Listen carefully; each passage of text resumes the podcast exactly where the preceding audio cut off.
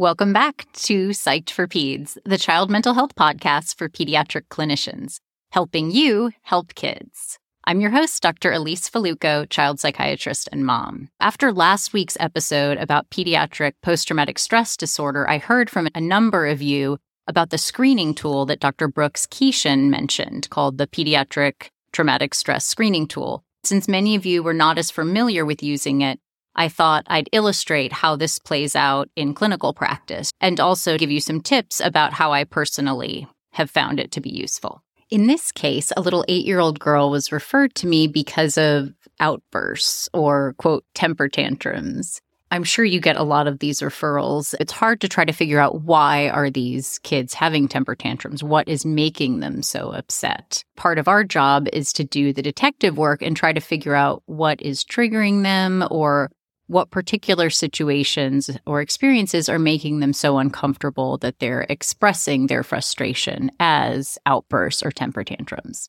So, walking through the case, the first thing we have to do is the evaluation. For this little girl, mom described her as having temper tantrums where she would just stomp her feet and then sometimes be so mad she would physically throw herself on the ground and yell and scream things like, You're lying, or No, I didn't do that. When somebody tells her no, or her brother's being mean to her, that usually sends her into these temper tantrums or behaviors that mom described. Afterwards, mom will respond with a punishment, taking away her phone. And yes, she was eight years old and did have a phone. Other consequences are that she had been written up in school because she had pushed or shoved other kids. The first thing that was a little bit of a red flag was pretty significant physical aggression. She's shoving and pushing other kids at school. It's resulting in suspensions. While it may be normal to see kids fight with their siblings, or at least it is in my home, it's less typical for kids to be physically aggressive at school and particularly for girls to do that. And so that made me stop and think, what else could be going on here? Is there a possible developmental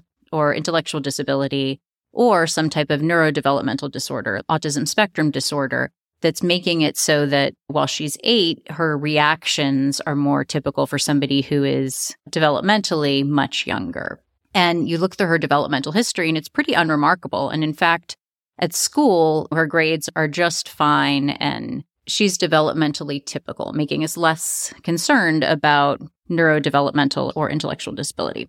In a developmentally typical child, the differential diagnosis for temper tantrums or emotional outbursts includes things like ADHD or anxiety or traumatic stress or possibly depression or some mood disorder. And since we're all moving quickly in pediatric primary care, it's really helpful to have screening tools at the ready to provide you with information to easily and quickly help you rule in or rule out some of these options. When I'm gathering information about ADHD, the rating scale I like to use is the Vanderbilt. It's pretty easy to complete and it can be given to the parents as well as to the teachers to get collateral about how the kid is performing at home and at school. You may know my favorite anxiety screener is the Scared. We did a whole episode on it. We collected that for anxiety. And then for trauma, we checked the pediatric traumatic stress screening tool. Given her age, she's eight years old, I was less concerned about a possible diagnosis of depression. And so I did not check any sort of depression screening tool with her. However, if she were 12 or older, I would have thought about that and collected that information. As an aside about screening tools, ideally you want to give them to the family before the visit or when they check in so you have the information available to make clinical decisions and to guide your interview. At the same time, I completely recognize the reality that we don't have the luxury of time really in any of our settings. And oftentimes, if your clinic is at all like mine, families are running very late and they're checking in really late. And so they may not have a lot of time to complete pre visit paperwork. If you're in a really time pressured situation where you think there's no way, realistically, the family's going to have time to complete all of these screeners before you walk into the room, then you have to triage and figure out what is the most important thing. In this case, we've decided we want to evaluate for ADHD, anxiety, and trauma how I would prioritize in a case like this is I would actually wait to give the ADHD rating scale until the appointment is over. Because the reality is, we need information from both the parents as well as from teachers or other caregivers in other settings before we could really make a diagnosis. So then we just focus today's visit on anxiety and trauma. And remember, the trauma screening tool really just has two questions that ask about traumatic exposure. And if the child or the parent report that there has not been a traumatic exposure, then they don't complete the rest of it. So essentially, we're really doing an anxiety screening tool plus potentially two questions. So for this little girl, we gave mom a Vanderbilt that looked pretty positive, and we're awaiting further collateral and Vanderbilts from the other parent and from the teacher. And then we gave a scared parent and a scared child to screen for anxiety. And remember, the cutoff score for the scared is 25. So anything above 25 is concerning for clinically significant anxiety. The higher it is, the more concerning it is. 25 is the cutoff. This little girl scored a 59 and mom's score was about that high. So the second red flag here is when you get scores on screening tools that are much, much higher than you typically expect, that's another sign that there is something else going on that we're missing. The most helpful piece of evidence was the pediatric traumatic stress screening tool. We had the mom fill out a six to 10 year old parent report. We had a very high score. The parent endorsed a traumatic experience that had occurred actually a couple of years ago but was pretty significant. And then of the 12 symptoms, mom rated pretty much all of them as high as possible. So to summarize, we have an eight year old girl with a history of temper tantrums and pretty significant emotional outbursts who has a very high anxiety screening score and a very high screening score for post traumatic stress disorder. Now, this brings us to the examination and interview with the child herself. When we're suspecting PTSD and ADHD, and anxiety, in my mind, PTSD trumps all. My game plan in interviewing her is to flesh out what would she define as the traumatic experience. We know what mom thinks, but what is her personal experience? Then we need to figure out about her safety, making sure that she's not at danger of being harmed currently and that she's not having thoughts of self harm or suicide. And then beyond that, we look at the symptoms and think do we need to be referring for trauma focused CBT? And is there anything else we can do today to help the family? Assessing kids who have a history of trauma and traumatic stress can be very challenging using a clinical interview because it's very difficult for them to talk about the significant traumatic trigger. They often shut down and they get really quiet, and you can just see them have the physiologic response of freezing in the office. And usually at that point, I pause and take a step back and just observe, wow, when I asked you about this scary thing that happened, I noticed you got really quiet and and you didn't want to answer. Is that because this is really hard to talk about? And usually they'll nod and I'll try to provide reassurance and say, look, if this is making you very uncomfortable to talk about, I don't want to push and I don't want to make you feel uncomfortable. So we don't have to get into this today. But one thing that I do need to know is I need to make sure that you're safe. In order to determine safety, ask the child and the family member potentially about whether there's any current ongoing concerns about risk of abuse or neglect or whichever the traumatic experience was. And then ask the child or the teen themselves about suicidal thoughts or thoughts of self harm. When I met one on one with her, I use the script or the wording that's on the pediatric traumatic stress screening tool. Sometimes really violent or really scary or upsetting things can happen. And it could be something that happened to you or something that you saw.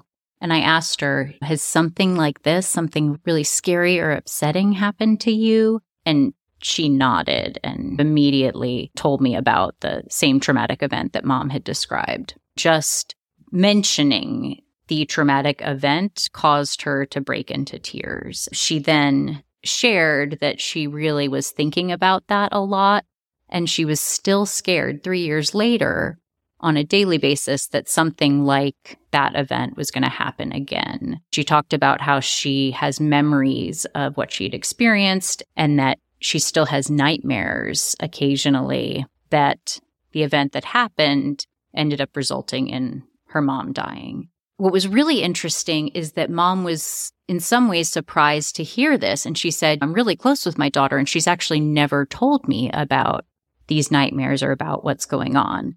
An excellent example of why it is so important to specifically ask about traumatic stress because the kids who experience it are not necessarily advertising it. And in fact, they're doing the opposite of they're trying to avoid this topic. They're trying to avoid reminders of this topic. I will say not all kids are necessarily avoiding reminders of the topic. There's this phenomenon in PTSD that when we have experienced something very traumatic on some level, subconsciously, we are reenacting the trauma as if to gain mastery over it.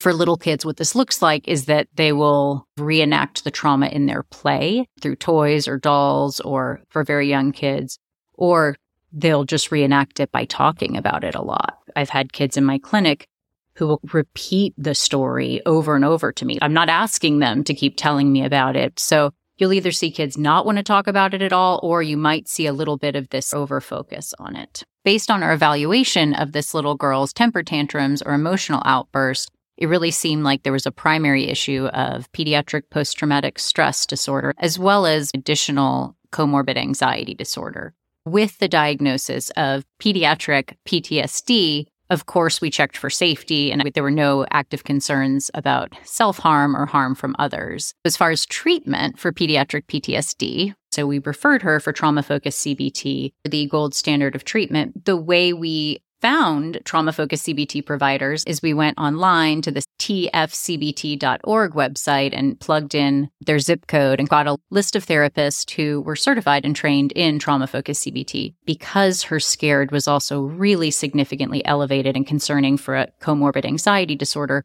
we decided to start an SSRI to address the comorbid anxiety. Finally, in order to further evaluate the possibility of ADHD, we asked the parent to share the Vanderbilt rating scales with their co parent as well as with the child's teachers. As for follow up, we recommended that they return to the office in about four weeks, at which point we could look at the ADHD rating scales and also evaluate whether they've gotten into trauma focused therapy and whether they've started the SSRI if they've noticed any side effects or improvement. Unfortunately, it was going to take a couple of months for her to get into therapy. We have not yet seen her back, and it remains to be seen whether they decided to start the SSRI as well. One thing that I will tell you is that when we have kids with significant PTSD, typically they tend to be more complicated. They do not tend to respond as well to medication treatment, which is not to say that you don't try medications, but just you're less likely to get a slam dunk response to an SSRI in kids with trauma in addition to anxiety and mood disorders. To be continued on that.